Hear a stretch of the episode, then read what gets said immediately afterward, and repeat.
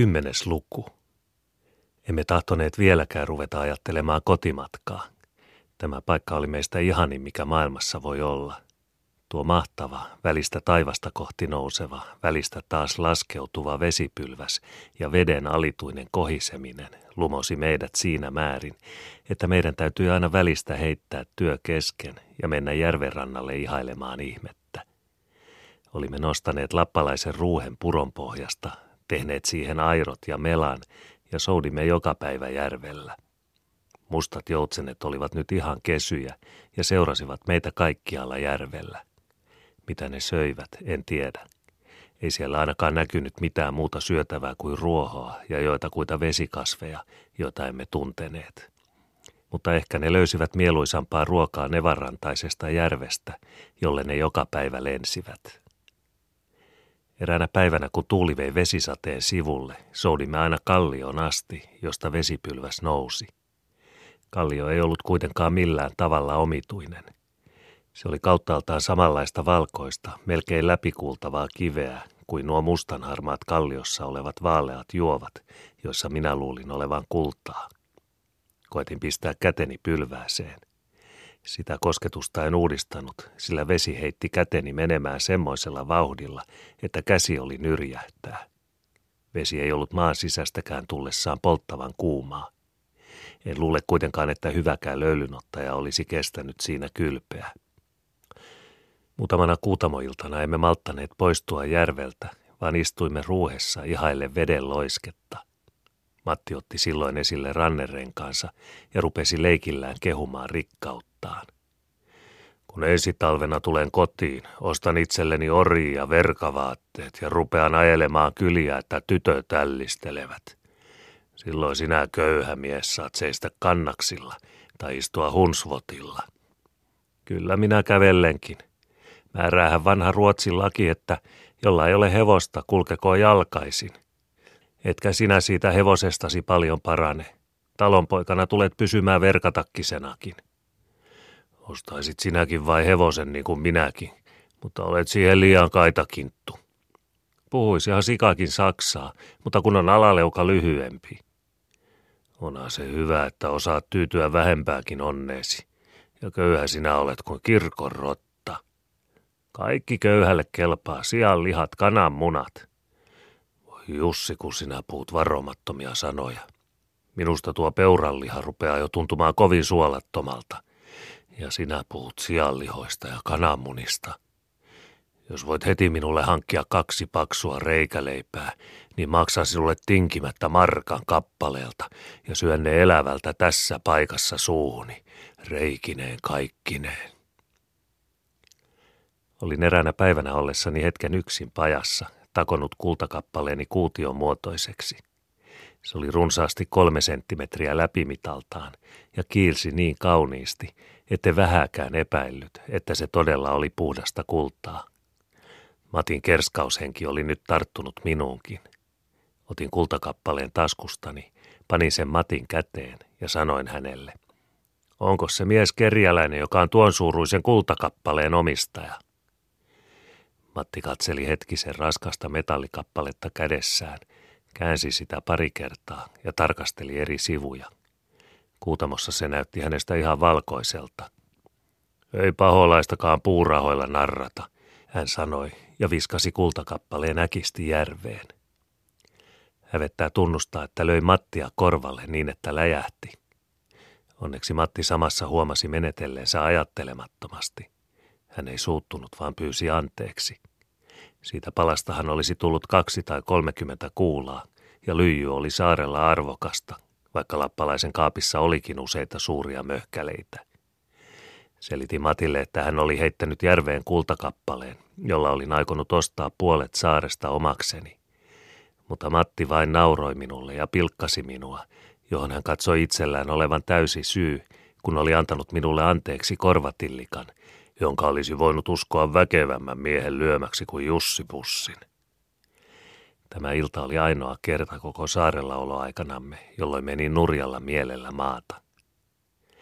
Heti kun päivä valkeni aamulla, lähdin järvelle etsimään kadonnutta aarrettani, mutta järven pohja oli siinä paikassa aivan pehmeää. Kultapalainen oli jo vajonnut pohjamutaan.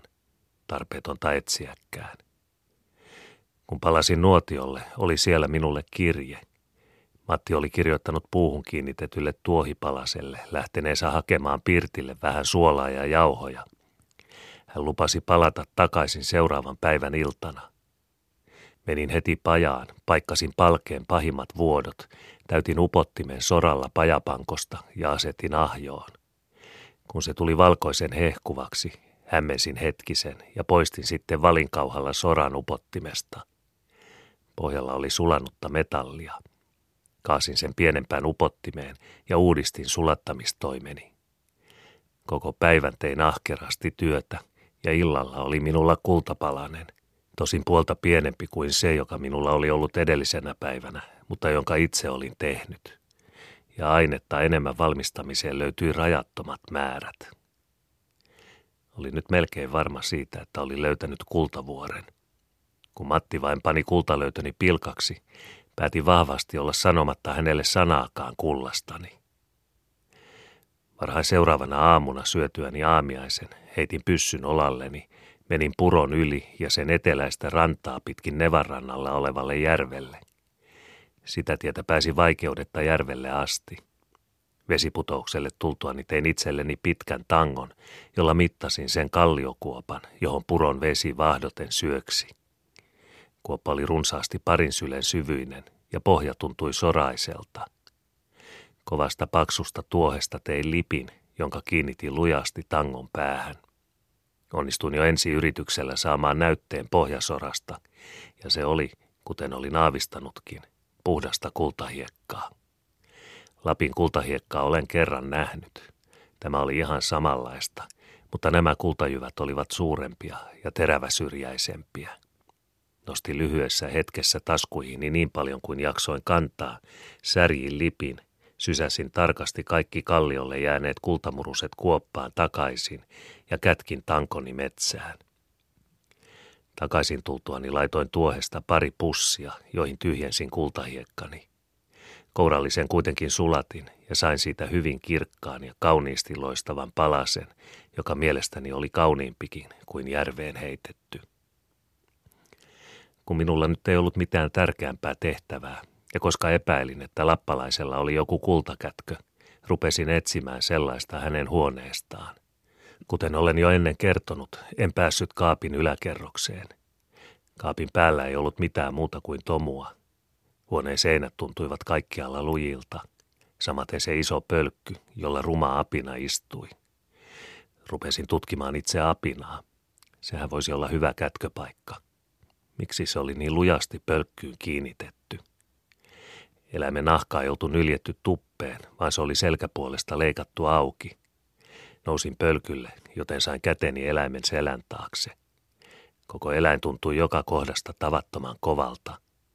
Hartioiden kohdalla oli nahka rikkinäinen, joten sain selkoa sen sisuksesta. Nyt ymmärsin, miksi se oli niin lujasti pölkyssä kiinni. Eläin oli täytetty kullalla. Kulta oli joko valettu tai taottu kappaleisiin, jotka oli siten ladottu toisensa päälle, että ne täysin täyttivät nahan. Se kappale, jonka sain käteeni, ei ollut raskaampi kuin jaksoin nostaa. Se oli outoja riimukirjaimia kaverrettu täyteen. Niin tarkasti olivat kappaleet liitetty toisiinsa, että jos nahka olisi poistettu, olisi kuva jäänyt istumaan paikalleen yhtä varmasti kuin ennenkin. Asetin kaikki entiseen kuntoonsa ja astuin alas lattialle. Nyt oli varma siitä, että tuo iljettävä eläin oli vanhain pakanain epäjumala. En katsonut olevani enää oikeutettu salaamaan Matilta, mitä oli löytänyt. Tuo kuva maksoi varmastikin miljoonia. Matti tulikin takaisin jo päivällisaikana. Hän oli käynyt ansoja kokemassa ja toi mukanaan kelkalla eväitä viikon ajaksi. Padankin hän toi, niin että voisimme laittaa linnunpaistia. Hän näytti hyvin salaperäiseltä ja rupesi hetken perästä taas puhumaan rikkauksistaan. Hän oli tullut pitkin järven rantaa ja käynyt uudestaan tutkimassa uhrilehtoa ja siellä olevaa alttaria. Hetken perästä hän otti esille useita rintasolkia ja muita koristeita, jotka epäilemättä olivat kultaa. Ne olivat kuitenkin kömpelösti tehtyjä, kun rannerengas sitä vastoin oli taiteellista tekoa. Niiden yhteinen paino lähenteli ehkä puolta kiloa. Kun Matti nyt rupesi puhumaan siitä, että hän uusilla rikkauksillaan yksin maksaa koko tämän saaren hinnan, mutta antaa minulle lahjaksi toisen puolen, katsoin minäkin parhaaksi puhua omista rikkauksistani. Näytin hänelle kultakappaleeni, kuitenkin tällä kertaa antamatta sitä kädestäni, ja kerroin tehneeni sen pajassa. Kerroin, että koko tämän saaren vuori sisältää kultaa, ja että me kaksi olemme nyt ehkä Suomen rikkaimmat miehet mutta Matti ei uskonut kultavuoreen, eikä yleensä muuhun kultaan kuin kultakoristeihin, ja löi kaiken puheeni leikiksi. Vieläpä nauroi minulle, sanoi minua kerjäläiseksi häneen verrattuna. Minua rupesi Matin menettely suututtamaan, enkä viitsinyt enää puhua koko asiasta hänen kanssaan. Sovimme, että kukin olisi sen kullan omistaja, minkä löytää, mutta molemmat lupasimme upiuhkeasti toisillemme äärettömän paljon rahaa. Tiesin kyllä, miten epäedullinen suostumuksemme oli Matille, mutta en aikonut sitä mitenkään niin käyttää, enkä tulekaan ikinä käyttämään. Mutta kun näin, miten iloiseksi Matti tuli siitä, hän ajatteli varmaankin hevosen ostoaan, en pannut vastaankaan. Tämän sopimuksen nojalla omistan siis tällä hetkellä yhden kultavuoren, yhden kultahiekkakuopan ja yhden kultaisen epäjumalan kuvan. Seuraavina päivinä heiluteltiin kirveitä aamusta iltaan. Päätimme näet panna koko laakson samaan kuntoon, missä se oli ollut siihen aikaan, kun puita hoidettiin. Ja linnan ympäristö oli jo tänä keväänä saatava alkuperäiseen kuntoonsa. Kun huhtikuun keskivaiheella palasimme kotiin, oli maa järven rannoilla jo suureksi osaksi paljas, niin että meillä oli kova työ vetäessämme kelkkaa. Suksia ei sopinut käyttää muuta kuin varhain aamulla ja myöhään illalla. Päivällisen söimme alttarikivellä. Ehkä oli tässä samassa paikassa syöty monta pakanallista uhriateriaa. Kuvittelin, miten pakanalliset uhripapit sillä samalla kivellä teurastivat uhrieläimen, uhkean peuran. Toimiva uhripappi työntää piikivisen veitsen peuran rintaan. Kauhistunut eläin nousee pystyyn, sen veri purskuu uhrikiven päälle. Etusorkillaan se yrittää lyödä kiinni pitäviä pappeja, mutta väkevät kädet pitävät sitä hievahtamatta määrätyssä asennossa. Eläin rupeaa vapisemaan. Verenvuoto vähenee ja äkkiä kellahtaa uhri kumoon uhrikiven viereen. Teurastaminen toimitetaan nopeasti ja kohta kiehuu uhrieläimen liha mahdottoman suuressa kuparikattilassa, joka varta vasten on tuotu tänne linnaan rakennetusta papin asumuksesta – Suurissa piireissä seisovat peskeihin puetut lappalaiset ympyrässä olevien istutettujen puiden edessä, pelonsekaisella uteliaisuudella odottaen, että papit oman uhrinsa toimitettuansa ryhtyisivät heidänkin uhrieläimiänsä teurastamaan. Heidän liehuvat tulensa levittävät punaisen valonsa yli uhripaikan ja valaisevat uhripappien veristä työtä. Korkealta taivaalta heittää täysikuu aavemaisen valonsa – yli koko ihmeellisen näytelmän. Ajatukseni palaavat taas todellisuuteen. Nyt istuu pakanain uhrikivellä kaksi nuorukaista, raskaasti kuormattu kelkka vieressään. Tulella kiehuu tällä kertaa heidän pieni, nokinen patansa. Keskipäivän aurinko loistaa täydeltä terältä taivaalla, ja nuorukaiset odottavat nälkäisinä keitoksensa kypsymistä – Jumalan aurinko ja taivaan sade ovat vuosien vieriessä poistaneet kivestä jokaisen uhriveren pilkun, ja nuorukaiset tulevat kohta käyttämään kiveä pöytänään. Myöhemmin iltapäivällä jatkoimme matkaamme ja tulimme vasta myöhään illalla kotiin, missä kaikki oli samassa kunnossa kuin ennen. Olin ollut kotoa poissa tasan kaksi viikkoa ja tuntui suloiselta asua taas Nokisen orren alla. Samana iltana päätimme ruveta, niin pian kuin järvestä lähtisi jää, kulkemaan pyhinä lämpimän veden laaksoon. Lappalaisen kivinen pirtti olisi kesähuvilamme. Sen päätöksen pidimme myös. Läksimme tavallisesti lauantaina heti päivällisen jälkeen ja palasimme sunnuntaina, usein vasta myöhään illalla. Uistimella saimme näillä matkoilla kaloja enemmänkin kuin tarpeeksi. Kun suolavarastomme yhä väheni, Emme tahtoneet monta kalaa samana päivänä saadakaan, sillä vaikka teimme kellarin tuvan alle, eivät kalat kesän aikaan siinä monta päivää säilyneet pilaantumatta. Lauantai-iltapäivät olimme melkein joka kerta pajassa, sillä uusia työkaluja tarvittiin. Miilu poltettiin jo kesän alussa, jolloin olimme enemmän kuin viikon vierailemassa. Sysiä tuli paljon ja hyviä, vaikka taitava haudanpolttaja arvatenkin olisi saanut vielä enemmän. Meistä sysien poltto oli hauskinta työtä, mitä meillä tähän asti oli ollut Patsassaarella. Sen nimen olimme löytöretkeilijän oikeudella saarellemme antaneet.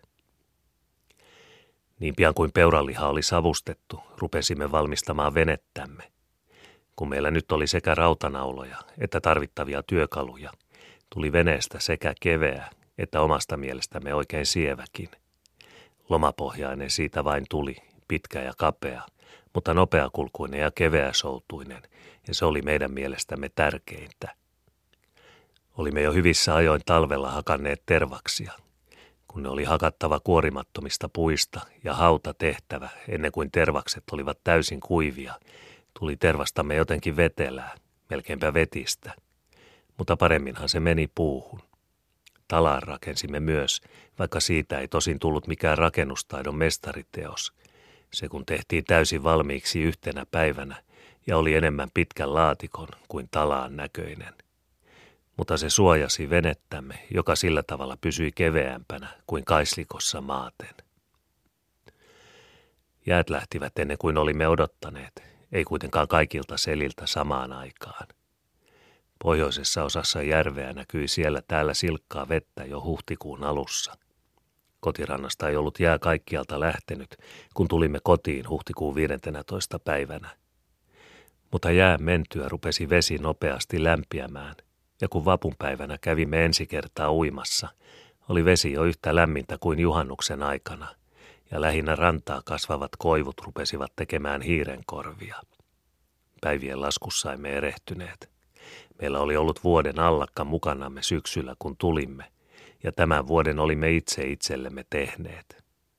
Pääsiäisen myöskin onnistuimme saamaan oikealle päivällensä – Paappa, joka tiesi monesta asiasta enemmän kuin koulunopettaja, oli selittänyt meille, että kun kevätpäivän tasauksen jälkeen tulee ensimmäinen täysikuu, niin seuraava sunnuntai on pääsiäinen. Emme silloin oikein luottaneet ukon sanoihin, sillä luulimme, että piispat ja rovastit määräsivät sen ajan. Panimme nyt kuitenkin pääsiäisemme paapan opetuksen mukaan, kun meillä ei kumminkaan ollut luotettavampaa tietoa, ja oikeaan osuttiin. Allakkamme ei missään pettänyt. Juhannuskokkokin oli poltettu juhannusyönä, kuten myöhemmin tarkastaessamme allakkaamme totesimme. Mitatkin ja painot meillä oli tarkemmat kuin itse olimme uskaltaneet toivoa. Olimme ne tehneet viiden pennin lanteista. Ellei meillä olisi sattunut sitä olemaan, emme olisi mitenkään voineet tehdä niin tarkkoja mittoja, ettei metrimittammekaan pettänyt täyttä millimetriä – Kymmenen kilon puntarin olimme tehneet, ja se oli niin tarkka, että lautamies kerran sanoi huonompiakin kruunattavan. Viiden pennin ominaisuudet olimme kuitenkin oppineet koulussa. Paappa ei oikein pitänyt nykyajan painoista ja mitoista, kun tynnyritkin olivat kutistuneet kokoon, etteivät vetäneet enempää kuin 20 kappaa. Mutta allakasta tiesi hän lukea paljon enemmän kuin opettaja – ja se meitä oli kerran suuresti huvittanut, kun Ukko oli otellut opettajan kanssa Laurin päivästä ja Jaakon päivästä ja Urpaanuksen päivästä ja sen seitsemästä päivästä, joista opettaja ei näkynyt tietävän paljon mitään. Heti kun routa lähti maasta, ryhdyimme tiilen tekoon. Se oli meille ihan uutta työtä, emmekä ensin mitenkään saaneet tiiliä irti kehästä. Vähitellen opimme senkin taidon – koska tiilisavemme oli hyvin sitkeää lajia, tiilemme rupesivat tuntumaan lujilta, vaikka niitä käytettiin vain tuulessa kuivatettuina. Emme uskoneet osaavamme polttaa niitä, sillä emme koskaan olleet nähneet, miten tiilipolttouuni on tehty. Meillä päin käyttää köyhempi kansa yksinomaan tuulessa kuivattuja tiiliä. Muuraus kävi hyvin, ja kun Matti, joka toimi mestarina, ymmärsi jättää savupiipun päähän reijän, niin tornista pian nousi paksut savupilvet. Uudesta takasta olimme hyvin mielissämme. Vanhalla unillamme oli kesällä se vika, että heti kun savu lakkasi virtaamasta räppänästä, tupa täynnä hyttysiä, ja ellei räppänä luukkua oitis suljettu, tupa tuli pimeäksi. Uuden takan savutorvea sitä vastoin voitiin käyttää ikkunana niin kauan kuin hiiloksesta lähti lämpöä. Savupiipun päässä istui kyllä koko pitkä rivi verenimiöitä kurkistamassa tupaan, mutta koska ne eivät uskaltaneet syöksyä kuuman ilman läpi, täytyi niiden tyytyä murisemaan uudelle keksinnöllemme, jota ne ehkä pitivät yksinomaan vehkeilemisen ammattiansa vastaan. Muita vihollisia kuin hyttyset meillä ei enää ollutkaan saarellamme. Eivät kuitenkaan olleet sitä kaikkein pahinta laatua, jota Oulussa kuuluu olevan. Linnan suutari kertoi hyttysistä, joita sanotaan siellä päin mäkäräisiksi, että kun illalla koppien ikkunat avattiin, niin tarkasti täytyi pitää silmällä silakkaannostaan. Sillä jos mäkäräinen sattui lentämään ikkunasta, niin se koppasi heti silakan poikkipäin suuhunsa ja lensi tiehensä. Laiskuus on hyvä lahja, kun sitä oikein käyttää. Tähän asti emme olleet tätä lahjaa mainittavasti käyttäneet. Päätimme yhteisessä kokouksessa aloittaa aina kesän aikana työpäivän kello kuusi aamulla ja päättää sen jo kello neljä iltapäivällä. Saatuamme ruuhen ja takan valmiiksi, ei meillä näet ollut enää kiireellisiä töitä ja tahdoimme iltapäivällä olla vapaat kulkemaan, joko järvellä tai metsässä ja rannoilla. Maanviljelyksemme ei vaatinut paljon aikaa, sillä mitään muuta kylvettävää meillä ei ollut kuin ehkä kahvikupillisen verran nauriin siemeniä. Matilla oli kotitalolla häkkilintu, jolle hänellä aina oli nauriin siemeniä taskussa. Ja koska räätäli taskujaomellessaan tekee pitkiä pistoja, kottiin takin vuorin ja päällisen välistä kylvösiementä riittävästi keskinkertaiseen naurismaahan. Kylään palattua me kävimme erityisellä kiittämiskäynnillä räätälillä ja kehotimme häntä aina patustamaan aika tavalla takintaskuja ommellessaan. Hän katseli meitä moittivasti, eikä kiittänyt kiitoksesta. Sanoi tämän olevan ensimmäinen kerta, jolloin hutiloimisesta kiitettiin. Mutta kun juurta jaksain olimme ehtineet hänelle selittää, räätälin muori laittoi meille vehnäskahvit.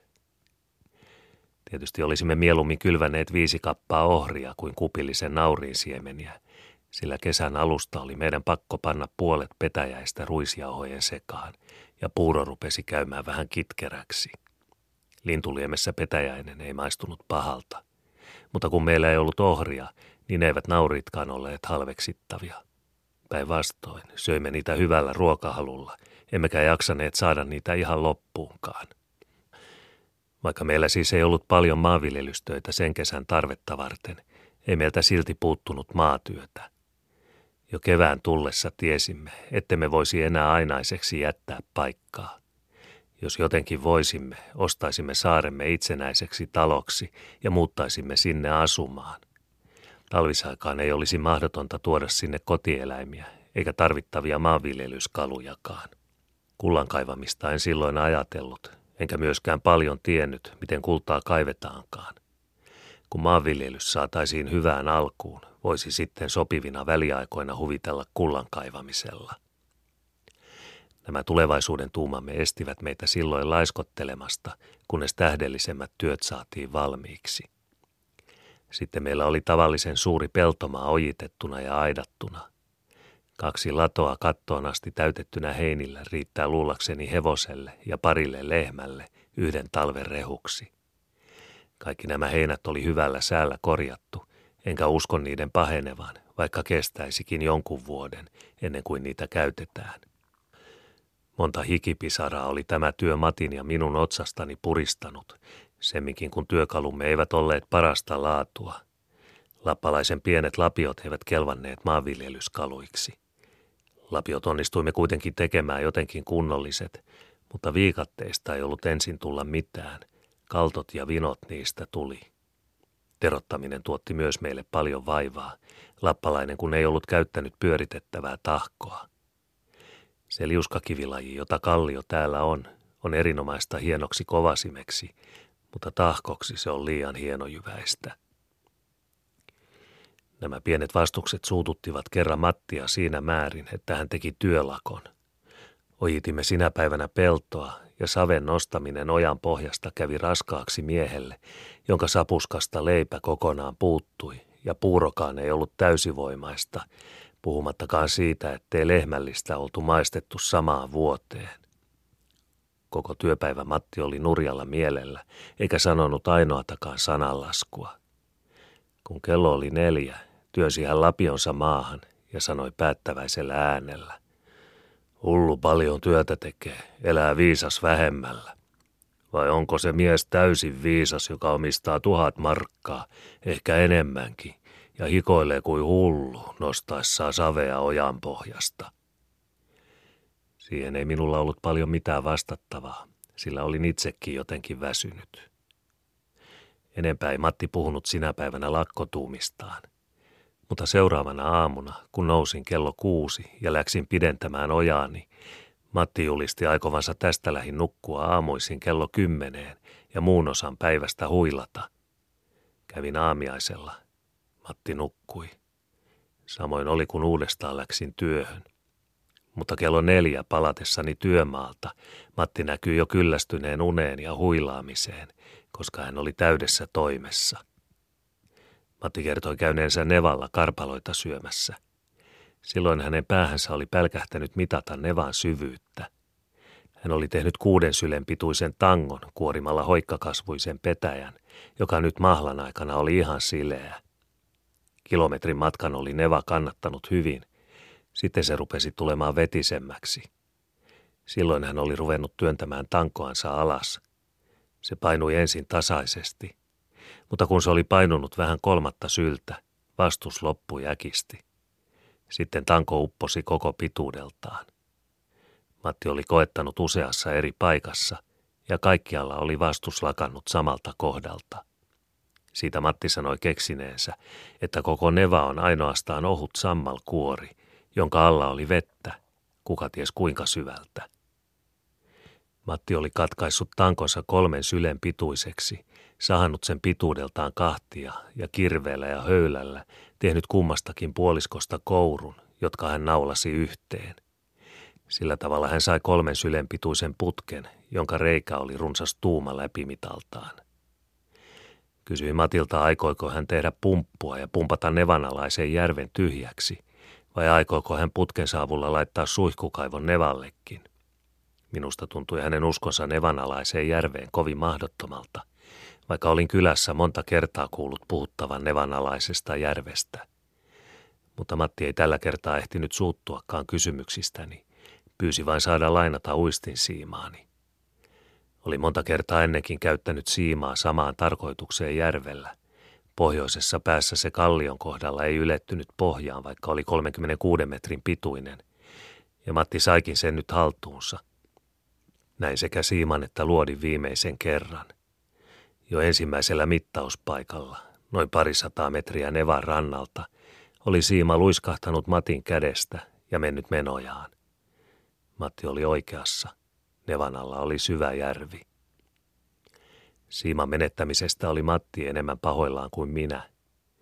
Meillä ei ollut muuta nuoraa kuin uistin siima, ja olin sen tähden jo ennen pari kertaa ehdottanut, että ottaisimme jääjahdista pois mastoharukset ja tekisimme uuden vitsaköysistä – mutta Matti oli vastustanut. Nyt täytyi Matin kuitenkin tähän myöntyä. Harusköysistä saatiin paljon hamppua ja punottiin neljä 20 metrin pituista siimaa. Niistä tuli tosi vähän paksumpia kuin vanha siima, mutta lujia, ja olimme niihin kaikin puolin tyytyväiset. Teimme uuden luodin ja mittasimme kolmessa eri paikassa nevanalaisen veden syvyyden. Saimme 42, 27 ja 30 metrin syvyydet. Pohja oli siis epätasaista. Matti oli tehnyt nahkapalasesta pumppulaitoksen. Vesi oli valkoista, mutta ummehtunutta. Tuuman pituinen kuori tuli veden kanssa ylös. Se oli omituisen näköinen, aivan kalpea ja melkein läpikuultava. Myöhemmin saimme kerran Nevarannalla olevasta järvestä uistinta heittämällä ison hauen. Matti, joka sen sai, väitti, että kun hän oli vetänyt sitä jo kolme syltä maalle, niin ei vielä korviakaan näkynyt. Punnitsin kalan kotona ja huomasin, ettei se ollut suurempi kuin totuutta rakastavan kalastajan sopii saada. Kotijärvessä ei ollut haukia, Useimmiten saimme taimenia sekä uistimella että ongella. Myöskin ahvenia saimme, sekä paljon että suuriakin. Kotijärvi oli kalaisa. Nevajärvessä oli ainakin haukia ja kouria. Siinä ei ollut yhtään saarta, mutta Kotijärvessä sitä vastoin useita ja vehmaita. Todellinen saaristo erotti toisistaan kaksi isoa selkää. Kapeat salmet erottivat toisistaan kolmattakymmentä isompaa ja pienempää saarta. Tässä saaristossa, jolle olimme antaneet nimen Arkkipelagi, oleskelimme mielellämme kauniina iltoina. Se ei ollut ainoastaan kaunein, vaan myöskin kalaisin paikka koko järvessä, ja siellä kasvoi runsaasti marjoja. Salmien rannoilla kasvoi lumpeita. Paitsi tavallista valkoista ja keltaista lummetta, siellä oli myöskin eräs laji, jonka kukat olivat heleän punaiset ja runsaasti neljä kertaa suuremmat kuin valkoisten ja keltaisten. Mittasi muutamia suurimmista kukista. Ne olivat 18 ja 19 senttimetriä läpimitaltaan. Vaikka saarella oli paljon kauniita kukkia, joten joukossa monta semmoistakin, joita emme koskaan ennen olleet nähneet, niin nämä punaiset lumpeet olivat kuitenkin mielestämme kaikista kauneimmat – että ne olivat myöskin saaren kasveista hyödyllisimmät. Sitä emme tienneet ennen kuin syyskesällä. Jauhovarastomme pieneni kaiken aikaa ja puuro tuli kovin kitkeräksi, jos jauhoihin pantiin enemmän kuin puolet petäjäistä. Rupesimme etsimään jotain muuta ainetta, jota voisi käyttää hätäjauhoksi. Matti ehdotti silloin, että koettaisimme valmistaa jauhoja näiden lumpeiden juurakoista, jotka olivat paksuja ja mehukkaita – Tiesimme kyllä, että lumpeen juurakko sisältää myrkkyä, mutta koska nämä suuret juuret olivat erittäin hyvänhajuisia, ne haiskahtivat vahvasti mantelille, päätimme kuitenkin koettaa ja ensi kerralla syödä vain hyvin vähän. Niin tehtiinkin, ja kun emme voineet puurosta pahoin, lisäsimme annosta, ja viikon perästä söimme jo joka päivä uutta ryynipuuroamme. Jauhot, tai oikeammin ryynit, teemme aivan samalla tavalla kuin perunaryynejä valmistetaan. Niiden maku oli ihan samanlainen kuin perunaryynien. Ainoa ero oli ulkonäössä. Ne ovat näitä vaalean punaisia. Ihmettelimme, että ryyneihin tuli punainen väri, vaikka itse juuret olivat valkoisia ja vivahtivat enemmän keltaiseen kuin punaiseen. Toimme kontillisen näitä ryynejä tuliaiseksi paapalle. Hän pitää niistä erinomaisesti ja väittää, että niistä keitetty puuro painuu kuin lämpöinen pumpuli sydänalustaan. Hän tahtoo valmistaa tätä puuroa itse, sillä kuten hän sanoo, kyllä kaikki osaavat puuron keittää, vaan eivät osaa tamputtaa. Sen jälkeen kun rupesimme keittämään lummeryynipuuroa, vähensimme lihan ja kalan syöntiä, johon jo rupesimmekin väsymään. Monta päivää söimme yksinomaan puuroa. Kesän tultua ruokamme ei ollut enää kovin yksitoikkoista – Ennen kuin olimme keksineet lummepuuron, keitimme puuroa niittysuolaheinistä sekä erään toisenkin kasvin varsista, jotka olivat happamia. Luulen, että se oli raparperi, mutta kun meillä päin ei viljellä sitä kasvia, en voi varmuudella sanoa. Kaikesta happamesta puurosta oli mielestämme kuitenkin karpalopuuro parasta. Myöskin naurisvelli oli minusta hyvää ruokaa. Valokkia kasvoi nevalla runsaasti. Kun purjehdimme pois saarestamme, jäi tupaan ainakin kymmenen kiloa valokkihilloa. Emme tahtoneet kaataa sitä pois, sillä arvelimme, että jos tapahtuisi jokin onnettomuus matkalla ja meidän olisi pakko palata takaisin, olisi hillo hyvä olemassa. Lumejuurakot olivat meidän oloissamme erittäin kallisarvoinen löytö. Ja kun näitä juurakoita on paljon, tulevat ne tämän saaren asukkaille aina olemaan tärkeä ravintoaine. Arkipelagissa on kuitenkin toinen aarre, jonka raha-arvo luultavasti on monin verroin suurempi kuin juurakkojen.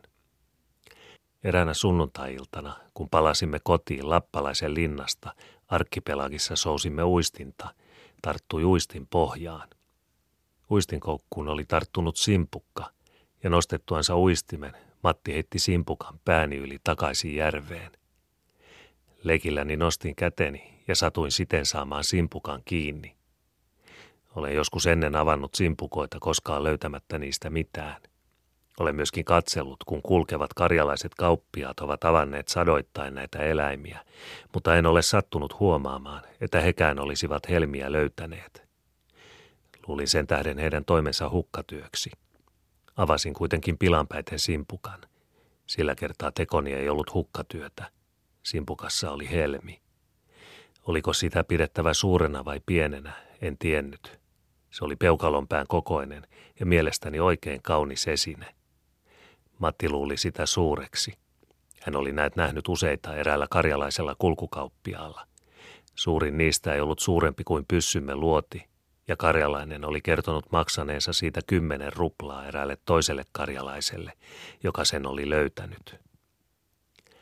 Ihaillessani helmeni loistoa huomasin, että sen värivälke oli melkein samanlainen kuin lappalaisen epäjumalan silmissä.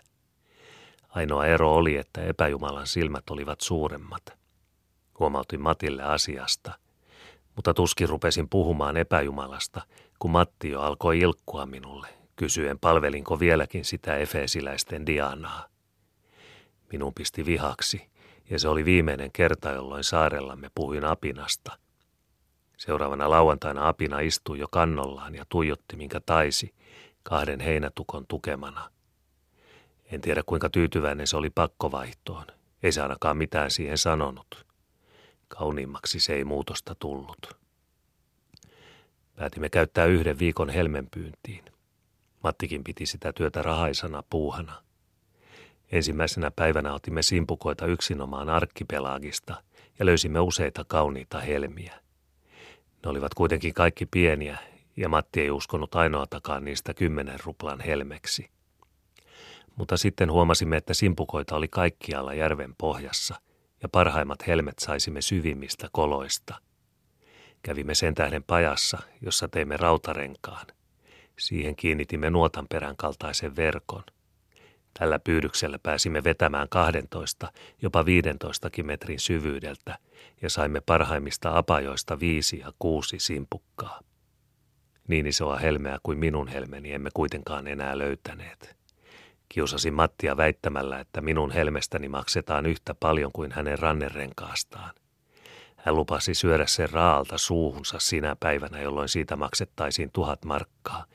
Vähemmällä hän ei luvannut rannerengastaan myydä, mutta myönsi, että ehkä tulisi saamaan siitä sata tai kukaties 150 markkaa. Yhteisesti pyydetyt helmet jaettiin tasan, ja kun minä luulin jo entuudestaan olevani rikkaampi Mattia, tyrkytin hänelle useimmat suurimmista helmistä. Matilla ei ollut mitään tätä jakoa vastaan, sillä karjalainen oli luvannut maksaa hänelle kelvollisista helmistä määrähinnan grammapainon mukaan.